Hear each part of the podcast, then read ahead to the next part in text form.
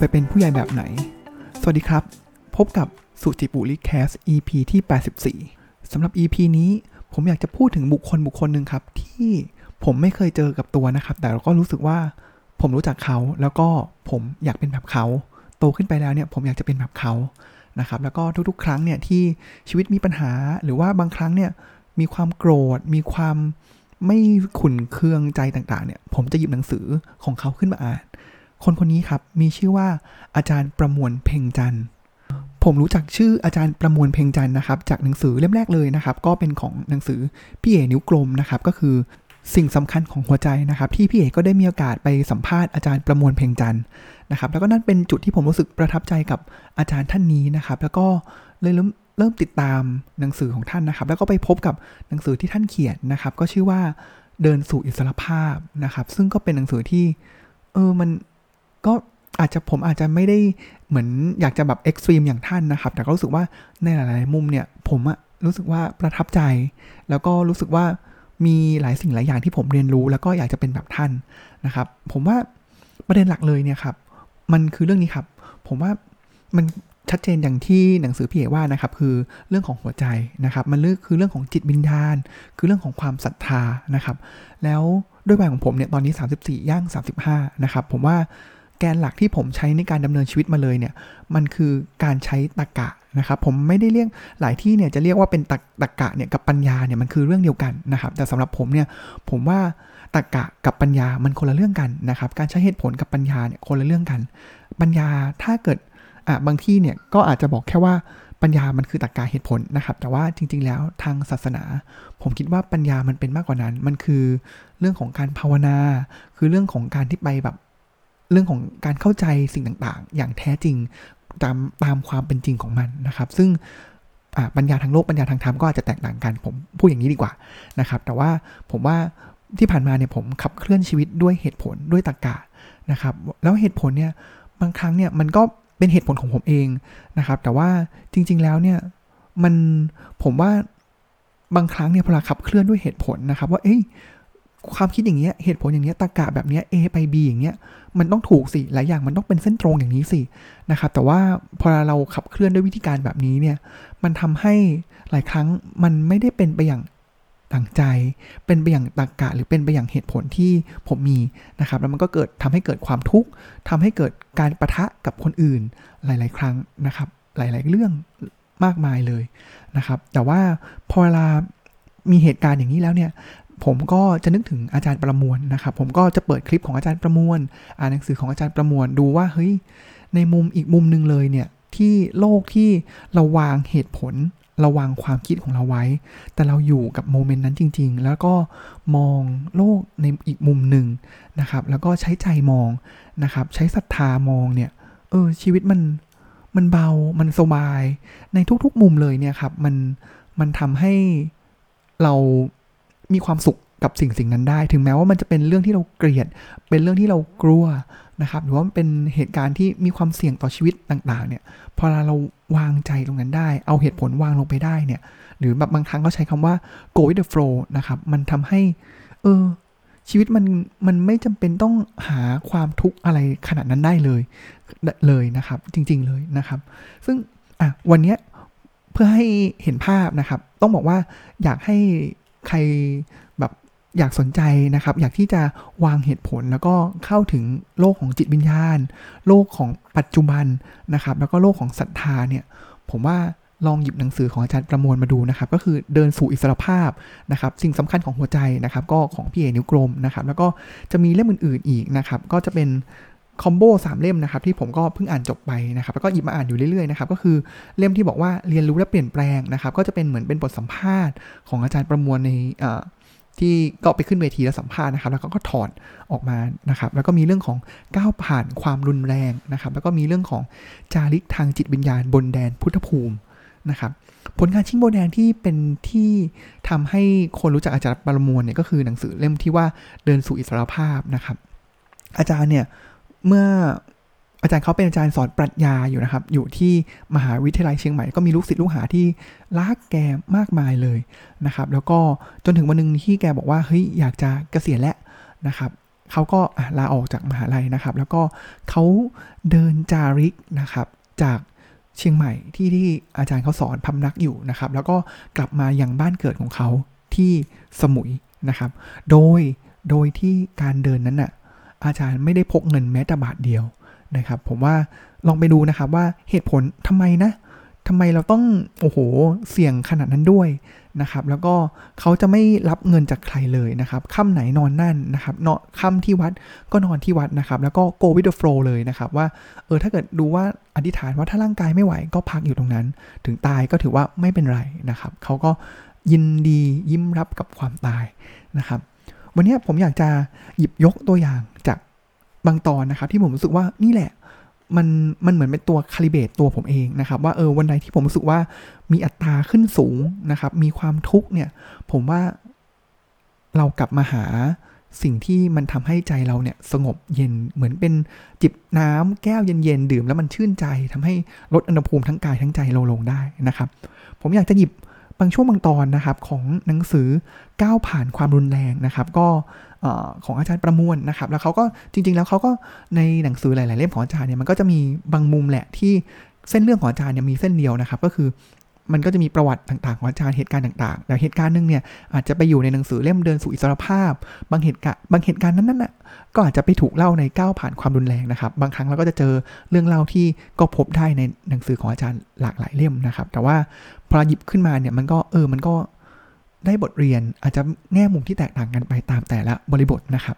ผมว่าอย่างนี้ครับเขาบอกอาจารย์บอกงี้ครับว่าพอเราว่าด้วยเรื่องของความรุนแรงเนี่ยเขาพูดถึงเรื่องของความเกลียดชัง อาจารย์บอกว่าความเกลียดชังรังเกียจเนี่ยมาจากความเคยชินที่เราสูญเสียความเชื่อมั่นในเพื่อนมนุษย์ สิ่งนี้เป็นสิ่งสำคัญเลยนะครับ แล้วก็สูญเสียความเชื่อมั่นในความดีงามที่มีอยู่ในจิตใจของมนุษย์แต่ละคน ถ้าเราเชื่อมั่นเนี่ย ความเกลียดชังความรุนแรงเนี่ยมันจะลดลงเลยนะครับ แล้วอาจารย์เป็นคนที่เชื่อมั่นในความดีงามของมนุษย์ เหตุการณ์เหตุการณ์นี้ครับเขาบอกว่าอาจารย์เนี่ยก็ไปจาริกนะครับอยู่ในที่รัฐเกราลานะครับก็เป็นทางตอนใต้ของอินเดียนะครับ แล้วก็อาจารย์ก็จะเดินทางนะครับ แล้วก็ตอนที่อาจารย์เนี่ยเรียกรถสำล้อเรียกใช้บริการรถสำล้อนะครับ ก็อ่า ทางคนขับรถสำล้อเนี่ยครับเขาก็บอกว่าราคาที่เดินทางเนี่ยคือ 50 รูปีนะครับ50 รูปีนะครับซึ่งจริง ๆ แล้วเนี่ยอาจารย์บอกว่าเฮ้ยเขารู้ในใจแล้วแหละว่ามันแพงนะ จริง ๆ แล้วราคาจากระยะทางเนี่ยมันก็แค่มันควรจะเป็นแค่ 30ถึง20ถึง30 รูปีเนี่ยมันก็แพงมากแล้วนะครับ แต่ว่าการที่อาจารย์ไปจาริก ในครั้งนั้นเนี่ยอาจารย์เขาตั้งจิตอย่างนี้ครับ เขาตั้งจิตอธิษฐานว่าทุกสิ่งที่มีอยู่ ถ้าสิ่งใดมีค่าต่อผู้อื่น และถูกฉกฉวยไป จะไม่ห่วงห้ามแม้กระทั่งชีวิต ถ้าเขาคิดว่าเป็นสิ่งที่มีค่าและต้องการจะฉกฉวย อาจารย์ก็พร้อมที่จะให้นะครับ แล้วก็อาจารย์ก็บอกว่าเท่าไหร่เขาก็พร้อมจ่ายเพราะเขารู้สึกว่าอาจารย์เนี่ยไปจาริกที่นั่นแล้วเขารู้สึกว่า ทั้งเรื่องสิ่งต่างๆ เรื่องศาสนาที่อาจารย์เรียนมานะครับ ไม่ว่าจะเป็นศาสนาใดๆเลยนะครับ โดยเฉพาะพุทธเนี่ยครับ อาจารย์รู้สึกว่าอาจารย์เนี่ยติดหนี้บุญคุณต่ออินเดียอยู่นะครับ เพราะฉะนั้นนี่อาจจะเป็นการถ่ายหนี้คืนให้กับประเทศมาตุภูมิของพุทธศาสนาอย่างอินเดียก็ได้นะครับ แต่นี่แหละเหตุการณ์นี้แหละที่พออาจารย์คิดว่า 50เนี่ยมันแพงไป แต่ว่าเหตุการณ์นี้เป็นเหตุการณ์ที่อาจารย์รู้สึกว่าสะเทือนใจมากนะครับ เมื่อไปถึงที่จอดรถนะครับ ฝนกำลังตกเนี่ยอาจารย์ก็หยิบกระเป๋าสตางค์ออกมานะครับอาจารย์หยิบเงิน 20รูปีขึ้นมา1ใบนะครับแล้วก็เขาก็หยิบใบที่2เนาะเพราะว่าอาจารย์คิดว่าเป็น 50รูปีนะครับทางคนขับเนี่ยเขาก็บอกว่าเหมือนกับเขาก็แสดงท่าทีว่ามันไม่ใช่แล้ว เขาบอกอาจารย์ว่าขอโทษด้วยผมพูดผิด ผมพูดภาษาอังกฤษได้ไม่ดี ความจริงราคาที่เขาจะคิดเนี่ยคือแค่ 15 รูปี 15 ไม่ใช่ 50 นะครับ ซึ่ง อาจารย์ตอนนั้นเนี่ยเขาบอกว่าอาจารย์เนี่ยรู้สึกเหมือนกับถูกตบหน้าเลยนะครับเขารู้สึกว่าเฮ้ยตัวอาจารย์เองเนี่ยรู้สึกแย่มากๆนะครับ ที่เราเกิดความคิดที่ไม่ดีต่อคนขับที่คิดว่าในในมุมหนึ่งเลยเนี่ยก็คือเหมือนกับว่าคนขับเนี่ยเห็นนักท่องเที่ยวมา คนจาริกมาเนี่ยก็จะมาเอาเปรียบทั้งทั้งที่จริงแล้ว ราคาเนี้ยอาจารย์คิดว่า 20 ถึง 30 รูปีเนี่ยมันก็เพียงพอแล้วนะครับ สิ่งที่อาจารย์ทำก็คืออาจารย์ก็หยิบ 2ใบเลยแบ่ง20รูปีเนี่ยให้เขาไปนะครับ แล้วก็เขาพยายามจะขอแบบไม่เอาเอา 20 อะไรอย่างนี้ก็พอนะครับ แต่ว่าเขาก็รับไปนะครับ อาจารย์ก็ให้ด้วยความเต็มใจนะครับ สิ่งนี้เป็นสิ่งที่จะบอกว่าท่ามกลางความรุนแรงเนี่ยครับอาจารย์เข้าใจว่ามูลเหตุของความรุนแรงเนี่ยคือความรู้สึกเกลียดชัง และความรู้สึกกลัวที่มีอยู่ในใจ ความรู้สึกที่ไม่เชื่อมั่นในคุณงามความดีของผู้คนนะครับ อีกเหตุการณ์หนึ่งครับ เช่นกันเลยครับ ก็ อาจารย์ขับรถไปนะครับ แล้วก็มีมอเตอร์ไซค์เนี่ยมาเฉียวชนนะครับ แล้วก็หลังจากที่เฉียวชนเนี่ยเจ้ามอเตอร์ไซค์เนี่ยมอเตอร์ไซค์ผิดนะครับ แล้วเขาก็วิ่งวิ่งวิ่งวิ่งวิ่งวิ่งไปเลยนะครับ แล้วก็อาจารย์ก็พยายามจะวิ่งตาม วิ่งตามของอาจารย์เนี่ยไม่ได้มีเจตนาเพื่อที่จะให้มารับผิดชอบนะครับ แต่ว่าอาจารย์เนี่ยต้องการที่จะดูว่าเฮ้ยคุณเป็นอย่างไรบ้างนะครับ แล้วหลังจากนั้นเนี่ยอาจารย์ก็พาคนมอเตอร์ไซค์ที่เป็นคนชนที่ผิดเนี่ยครับไปเอาจ่ายเงินช่วยค่าซ่อมมอเตอร์ไซค์นะครับ แล้วก็ดูแลรักษา ค่าพยาบาลต่างๆให้นะครับ แล้วก็สาเหตุที่เขาวิ่งหนีเนี่ยเพราะว่าเขาเป็นคนพม่านะครับ แล้วก็พูดไทยไม่ค่อยได้นะครับ เพราะฉะนั้นหลังจากนั้นเนี่ยมันก็เกิดเป็นพอเราไว้ใจคนเนี่ยครับแล้วถ้าเกิดคนที่เขาดีนะครับ มันก็เกิดเป็นมิตรภาพอาจารย์เล่าว่า หลังจากนั้นเนี่ยครอบครัวของพม่าเนี่ยก็แวะมาหาอาจารย์ทุก ๆ เดือนนะครับ แล้วก็มาช่วยทำความสะอาดให้นะครับ นี่ก็เป็นตัวอย่างตัวหนึ่งนะครับ ที่ผมรู้สึกว่าผมอยากจะวางใจได้แบบนี้นะครับ เมื่อเจอเหตุการณ์ต่างๆ แล้วเนี่ยเออเรา ถ้าเกิดเป็นคนทั่วไปผมคงแบบโกรธกระฟัดกระเฟียดนะครับ แล้วก็คงแบบเฮ้ยไม่ได้แล้วต้องยูผิดนี่ก็ต้องเอามารับผิดชอบให้ได้นะครับ ในตอนหนึ่งของหนังสือนะครับ อาจารย์ก็มีบอกนี้ครับว่าจริง ๆ แล้วเนี่ยเราเนี่ยถูกสอนมานะครับ โดยระบบตรรกศาสตร์นะครับ ระบบเหตุผลเนี่ยซึ่งมันเข้มแข็งมาก เราถูกปลูกฝัง เราถูกขับเคลื่อนด้วยระบบตรรกศาสตร์ ระบบเหตุผลนะครับ แต่ว่าอันนี้แหละจริง ๆ แล้วเนี่ยมันคือ อุปสรรคสำคัญเลยนะ ที่เราจะเข้าถึงความยิ่งใหญ่ของโลกใบนี้ได้นะครับ ผมว่าเออก็ต้องใช้เวลาเรียนรู้ไปเยอะมากเลยนะครับ ชีวิตนี้เพื่อที่จะเป็นแบบอย่างแบบเดียวกับคนต้นแบบของผมได้นะครับ ในเหตุการณ์หนึ่งครับ ที่ผมรู้สึกว่าผมประทับใจนะ แล้วผมว่าเออทึ่งกับการวางใจของอาจารย์เลยนะครับ ระหว่างที่อาจารย์เนี่ยจาริกนะครับ เดินจากเชียงใหม่มาที่กรุงเทพนะครับ แล้วก็แวะไปที่เออก็ผ่าน พบค่ำนะครับที่วัดศรีเฉลิมเขตนะครับอำเภอสองพี่น้องจังหวัดสุพรรณบุรีนะครับ แล้วก็มันก็ค่อนข้างค่ำแล้วแหละนะครับอาจารย์ก็ไปขอเจ้าวาดที่จะพำนักที่วัดนั้นเพื่อแบบอ่านอนกลางคืนนะครับ อาจารย์ก็บอกอ่าไปให้ไปพักที่ศาลานะครับ แล้วก็พอเราไปถึงที่ศาลาครับ อาจารย์ก็เอื้อมมือไปเปิดประตูเหล็กนะครับ ก็มีเสียงดังจากเจ้าถิ่นนะครับ ก็สุนัขหลายตัวในนั้นนะครับ ก็เห่าขึ้นมาจากในศาลานะครับ เนื่องด้วยตอนนั้นเนี่ยอาจารย์ก็คิดว่าเฮ้ยโอเค เจ้าถิ่นเนี่ยก็คงไม่อนุญาตให้อาจารย์เข้าไปนะครับ อาจารย์ก็เลยอะก็พยายามไม่ได้เข้าไปลึกมากก็แค่เปิดประตูเข้าไป เพราะว่าถ้าอยู่ข้างนอกอาจจะอันตรายได้นะครับ อาจารย์ก็อธิษฐานคุยกับพยายามคุยกับเพื่อนเหล่านั้นนะครับว่าผมเดินทางมาเหน็ดเหนื่อย อย่ารังเกียจผมเลย ผมไม่ได้มีจิตคิดเบียดเบียนผู้ใดเลย ไม่ว่าจะเป็นคนหรือสัตว์ เรามาเป็นมิตรเป็นเพื่อนกันเถิด คืนนี้ผมจะไม่รบกวนอะไรมากไปกว่านี้ ผมขอนอนตรงนี้ เมื่อเพื่อนๆเหล่านั้นเนี่ยเลิกเห่านะครับ อาจารย์ก็ใช้ผ้าเช็ดเท้าที่อยู่ตรงหน้าเนี่ยก็เอามาวางปูนอนนะครับ แล้วก็ล้มลงนอนไปเหนื่อยมากนะครับ ตกดึกเนี่ยครับอาจารย์ก็มารู้สึกตัวอีกทีครับ อาจารย์จำได้เพียงว่าตอนนั้นเนี่ยอาจารย์เนี่ยก็ซึมสลือไม่รู้ตัวนะครับ ว่ามาอยู่ที่นี่ได้อย่างไรมาจากไหน เพียงรู้สึกแค่ว่าบรรยากาศตอนนั้นเนี่ยเหมือนอยู่ในที่แห่งหนึ่งที่มีกลิ่นสาบ แล้วก็มีอะไรมาสะกิดที่สีข้าง อาจารย์พยายามจะทบทวนความทรงจำแล้วก็เอื้อมมือไปสัมผัสว่ามีอะไรอยู่ข้างๆ จนได้สัมผัสกับหนังสุนัขที่ไม่มีขน และระลึกขึ้นได้ว่าเรามาขอหลวงพ่อที่วัดแห่งนี้เพื่อนอน และท่านก็ให้มานอนที่ศาลานะครับ ตอนเข้ามาเนี่ยเพื่อนเหล่านี้ไม่อนุญาตให้อาจารย์เนี่ยเข้าไปนอนข้างใน ก็เลยนอนแบบปากทางเข้าศาลานะครับตอนรู้สึกตัวขึ้นมาได้เนี่ยก็เกิดความรู้สึกปีติอินดีนะครับที่เหล่าเพื่อนเหล่านี้ครับไม่รังเกียจแต่เป็นมิตรกับตัวอาจารย์ อาจารย์ก็เอามือลูบไปที่ตัว มันก็แสดงอาการพอใจที่มีคนเอามือมาลูบ อาจารย์มีความสุขมาก เอามือไปรูปหนัง เพื่อนเหล่านั้นสุนัขเหล่านั้น บอกไม่ถูกว่าความสุขนั้นเนี่ยหมายความว่าอย่างไร แต่เกิดความรู้สึกถึงคุณค่า